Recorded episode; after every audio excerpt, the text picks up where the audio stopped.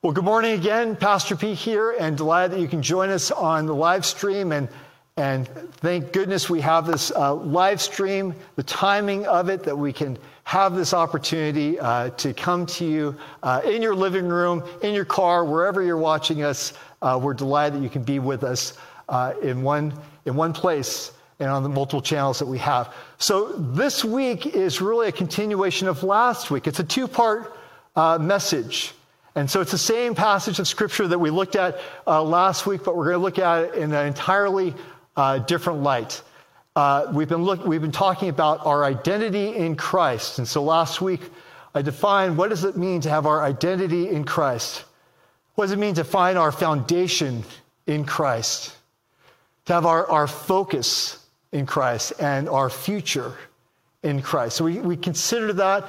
And then today, I'm going to share our never-before-told story. It's my testimony, but it's really, I say our because I include Cheryl and Jonathan, our family story. And so let's turn to God's Word right now, Colossians chapter 3, verses 1 to 4. And it will be on the screen as well.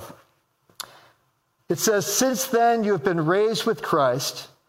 Set your hearts on things above, where Christ is, seated at the right hand of God. Set your minds on things above, not on earthly things, for you died, and your life is now hidden with Christ in God. When Christ, who is your life, appears, then you also will appear with him in glory." Amen. So last week we talked about what does it mean to have our identity in Christ, who we are, how we understand ourselves, how other people view us, our characteristics, rooted very much in the very close relationship we have with our Savior. You can't get any closer than in.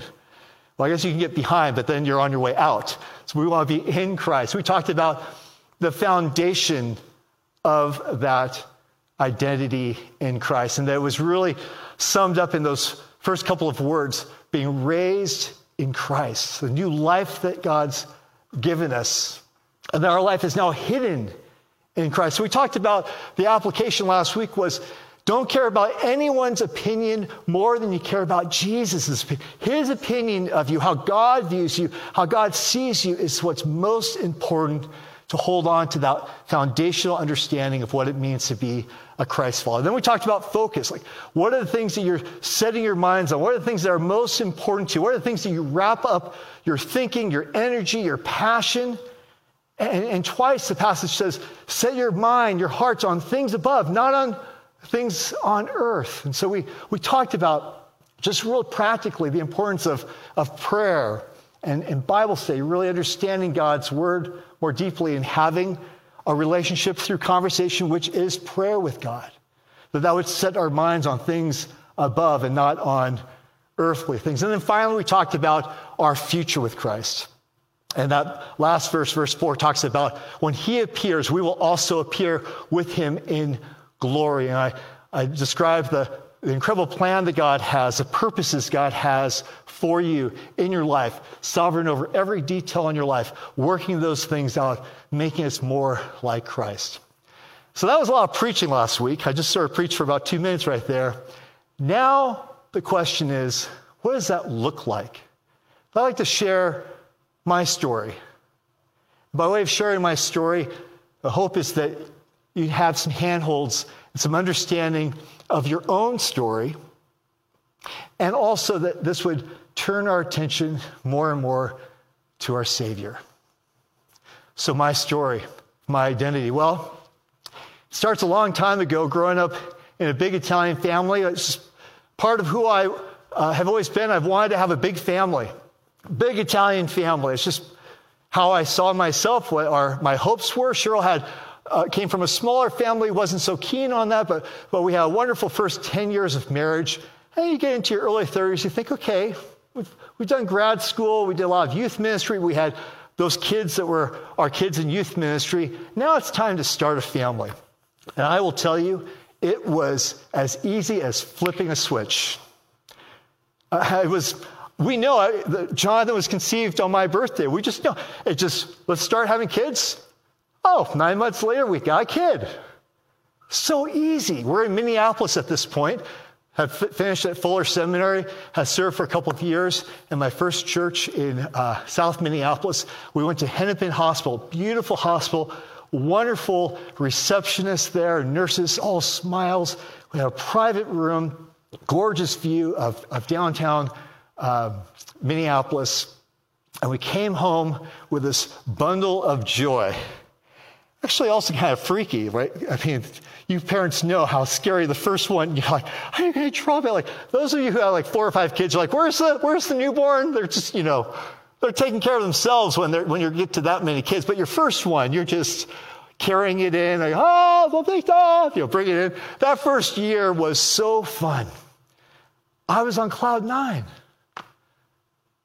I was a husband. I was a pastor. I was a dad. Talk about one's identity coming together. This proud papa walking around. I'd wear even one of those baby Bjorns. I don't care. I can wear one of those, have a little kid on. That's kind of cool. I don't mind. That was great. We had a wonderful first year. And I think it was about Jonathan's first birthday that I turned to Cheryl and I said, "Honey, what do you think about starting for number 2? I mean, I don't know if you've ever been to the Midwest, but the upper Midwest, there are families that are huge. They get started in their early 20s. By the time they're our age, they might have a kid halfway through college." And I'm thinking, okay, you know, we have these kids spread out 2 years apart. We have 3, maybe 4. And Cheryl wasn't so sure.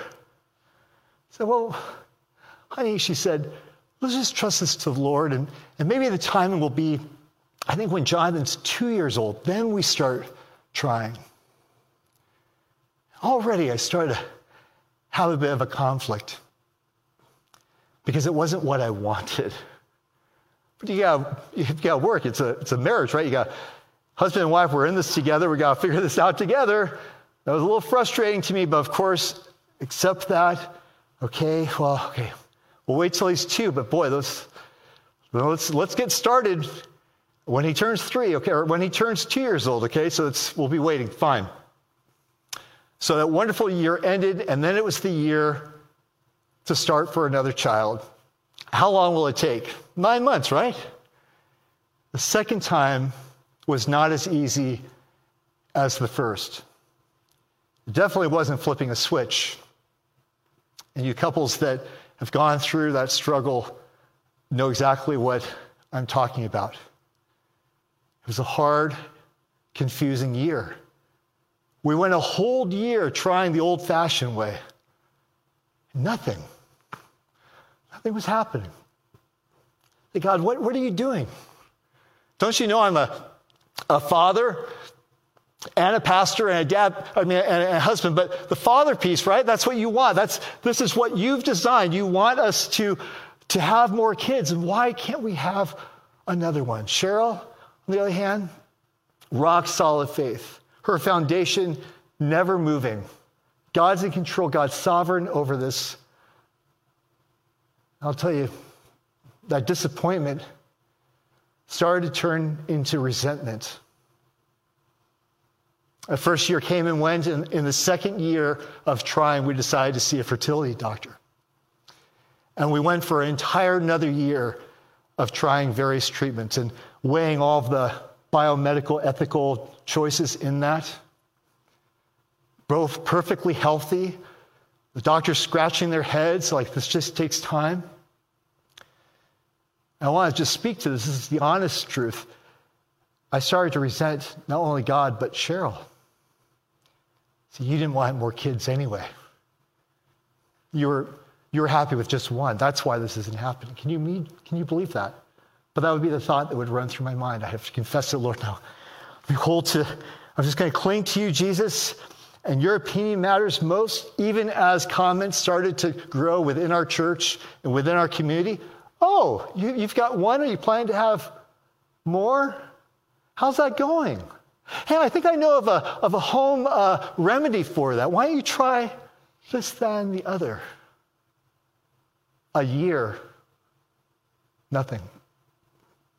So then we decided, let's change things up, okay? Starting year 3, okay, John's going to be 5. I guess we'll just let it go, God. This is before Frozen, but we're just let it go. And what can we do? But I don't want to go back to another doctor's office and go through that. I don't want Cheryl to go through that. We're just going to trust this to the Lord. The year is 2008, and at that time, I was finishing my doctorate program at Bethel Seminary, and I received a grant through the Lilly Foundation for a sabbatical. And that summer was a magical summer. We took off. We went to Italy. I took my mom and Cheryl's mom to Italy. You know, note to self, if you go to Italy, you want the best experience in Italy, you bring your wife, a little baby bambino boy, and two grandmothers. It was a blast. We came back, and we rented a place in Incline Village at Lake Tahoe near the water and just enjoyed the summer together. And as the summer wound down in August, just before we were going to leave, I'll never forget Cheryl calling me and Jonathan out to the deck, and she had the test. She was pregnant. We were going back to Minneapolis, pregnant, after 3 years of trying. Hallelujah, Lord! He gives and takes away. Oh, blessed be your name. Oh, God, I see what you're doing here, Lord. I get it. I understand now. You want me to wait patiently. Wait on the Lord, and he will provide. I get it. That'll preach. And I came back triumphant to our church. Like, here we go. This is it, church. This is what happened. We trust the Lord, and finally, it's happening. What an incredible, exciting time. Even as Cheryl was dealing with all the morning sickness and all that, but it was just all joy. In fact, so much so that Christmas, we sent out a letter to everyone we knew announcing this great, exciting news that our next child was going to be born on Easter Sunday. I mean, come on, Lord. The date actually was forecasted to be Easter Sunday, 2009. So we planned this for Advent. There are 4 Sundays in Advent. You know, we come up and we light candles. And there are 4 other couples that also were pregnant. So I had the greatest idea. I said, think about Mary and Joseph coming with, getting ready to give birth to Jesus. We're going to line up all 5 families to light the Advent candle during Christmas time. And so they'll come down, and moms will kind of waddle down the aisle and light the candle. We'll do each week, 1, 2, 3, 4, and then Christmas Eve, Pete and Cheryl and Jonathan and baby girl on the way, lighting the Christmas candle. What a joy. Fast forward to the end of January. Cheryl's in her 3rd trimester, 7+ months pregnant. You know what that looks like. And we're having, at the church, a wacky science birthday party for Jonathan, because he's super into science. And Cheryl hadn't felt the baby kick for a day, about 24 hours. But thinking, she's been exerting herself a lot to get ready for the party. It's just one of those things. It'll work out. We're having such a fun celebration at the party. She decided to eat a lot of cake, get that sugar going. That'll get the baby to start kicking like a soccer player. And she knew something wasn't right. So we called the doctor. The doctor said, go immediately to the hospital. We go to the hospital. They bring us in, and there's an ultrasound. And for those of you who have been there, I apologize if this is bringing back those memories for you, but wanted to really share the whole story. One time, the tech quietly left the room, and we were waiting there, waiting apparently for the doctor to come. And I started to pray like Jairus. You know the passage? Prayed for his daughter, and Jesus brought her back to life. Oh, Lord, please, lay my hand on Cheryl's tummy. I've spoken to our daughter for so many nights. Lord, please, this is our miracle. But there was no heartbeat. For those of you who don't know how this goes, that Sunday, the next day, we came back to the same hospital where Jonathan was born. The same receptionist, but no smiles.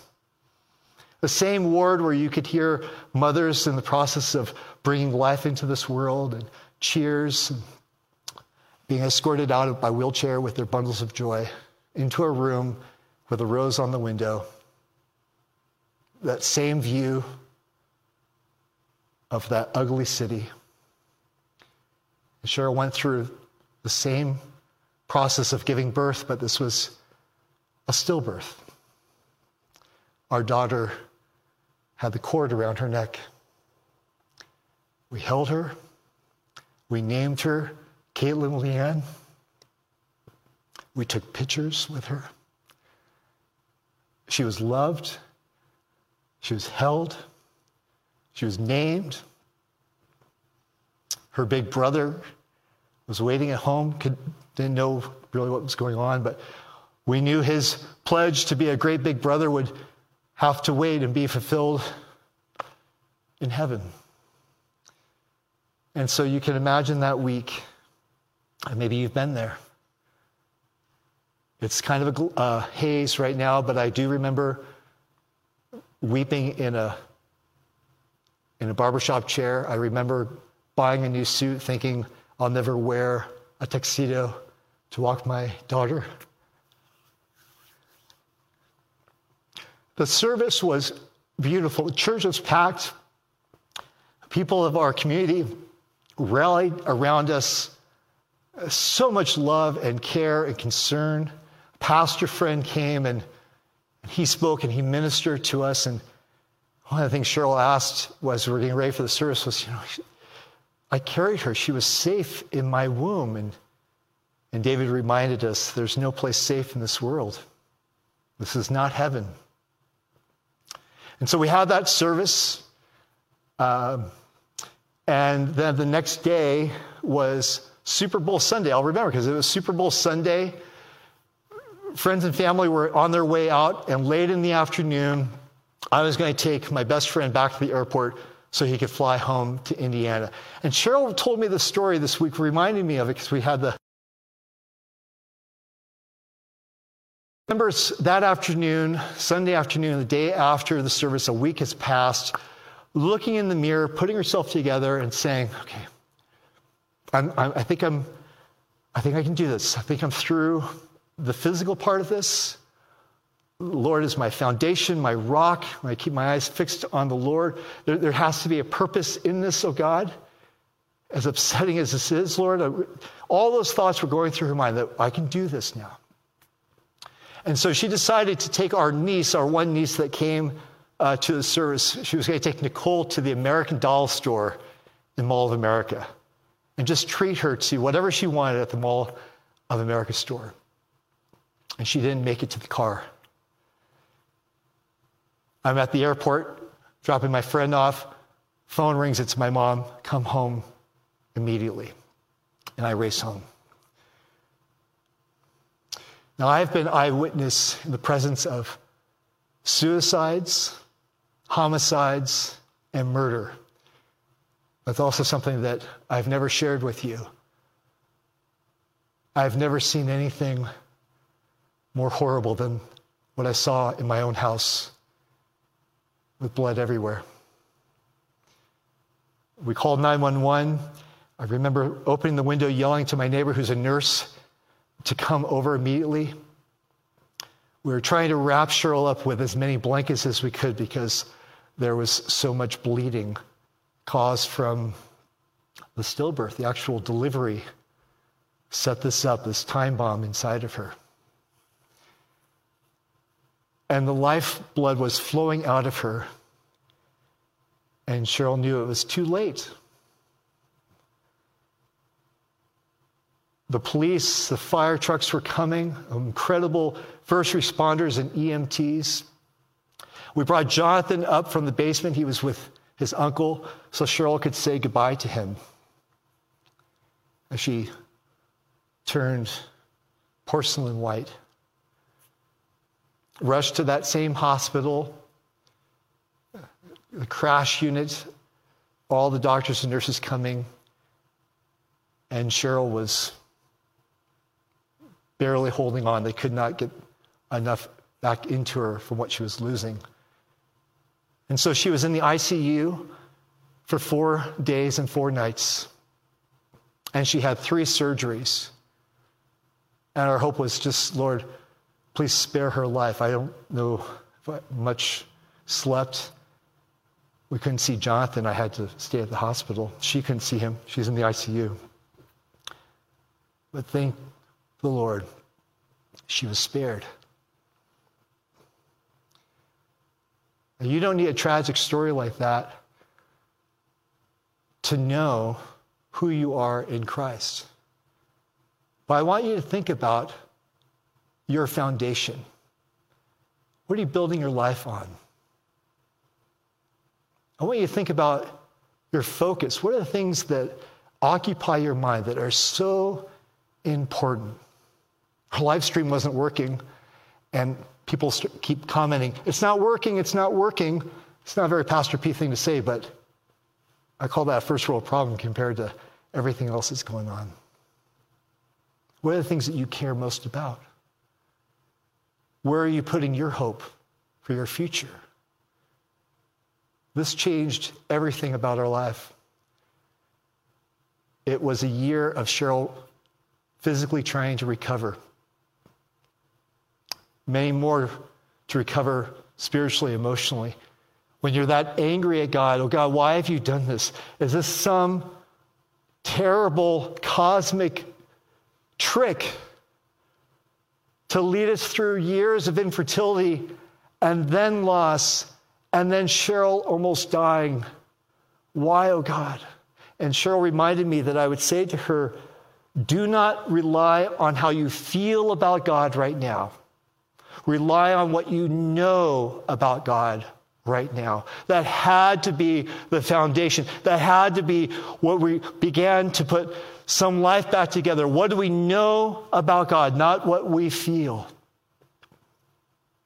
The opinions of others didn't matter. It only mattered what God said to us in prayer and in His Word. And so that's where our focus was. That's why Cheryl has developed this incredible passion for Scripture and this ability to discern beyond measure of what I've ever saw before that. It was almost like a switch was flipped in her life to have this incredible discernment based in Scripture. Coming back to that church was a mixed blessing. They were so loving and thoughtful, but they saw us differently. And that was hard. Even harder still when they forgot what had happened. That was part of it being hidden with Christ. It was just me and Cheryl and the Lord, because everyone went back to their normal life. Hey, Pastor Pete, why don't you preach that passage in Mark about Jairus? You know, the one where he prays for his daughter? That'd be great. Why don't you do that this Sunday? Those 4 children that were born at the same time when Caitlin would have been born, 3 girls, 1 boy, that Christmas of 2009, we remember Christmas Eve, and they're all in the church crying. You could hear them crying. Me baptizing all of those kids. It just was time to leave. And again, I'm falling back on what I want, where I need to go. And so I started to interview. I just thought, I cannot remain here in this church, this wonderful place, but the sanctuary, I'll never see it again. The basement of the church where the party was, I'll never see that again. We just need to move on. And so we started putting our name out and trusting the Lord. Is there a new place you'd call us to? We started to interview. I started to interview at communities in different places, mostly on the West Coast. I thought, well, I want to be my authentic self. God's brought us through so much. I feel like our faith is stronger than ever. We have a story to tell. And we have something we could bring. We might bring an encouragement to someone with our story, right? Isn't that what you want from your pastor? Just be authentic, be real. You've gone through a really hardship and you can bring something. And so let me just share with these search teams what we've been through. Have Cheryl testify to that. Time and again, though, it started to feel as though they didn't want us. We were damaged goods. A pastor and wife with just 1 kid, it's not really what we are looking for was the message that I was getting back. And so I determined not to tell the next church I spoke with anything of our personal story. And that's the church that called us in Maryland. 7 years, again, thinking, this isn't it, Lord. There's got to be more to it. Where are you leading us? This isn't what I want. And him reminding me, Pete, I'm sovereign over your life. I'm using you. This is where I have you. Coming to that place of focusing on God's call in my life. And that call was to lead this community out of the denomination into a new place. Finally feeling like this is settled. This is it. This is where you have us, God. This is the plan and the future you have for us here in Maryland. And then I got a phone call or an email from Maple Valley Presbyterian Church. Would you be interested in coming and talking with us? And that was the conversation that started with our PNC, our wonderful PNC, wonderful, loving, nurturing, authentic. We want to know you. We want you to know us. We want to open our hearts up to you. We want you to open your heart up to us. And I did, except for this part of our life. This part that defined our life, because I was afraid. I was scared that if I really shared with you, church, where I've been, that it hasn't been this perfect hallmark story of hardship and waiting and loss and redemption, and that you wouldn't want us just like all the others. But the PNC took us by the hand and led us through that process as the Lord led us. I remember talking to Tom Davisinskis, who was helping the church at the time, saying, Tom, are these people for real? I'm like, I'm going to give my heart to them. And I feel like right at the last minute, it's going to happen again. They're going to say no. At the last minute, he said, just trust the Lord. Look to the Lord. And here we are.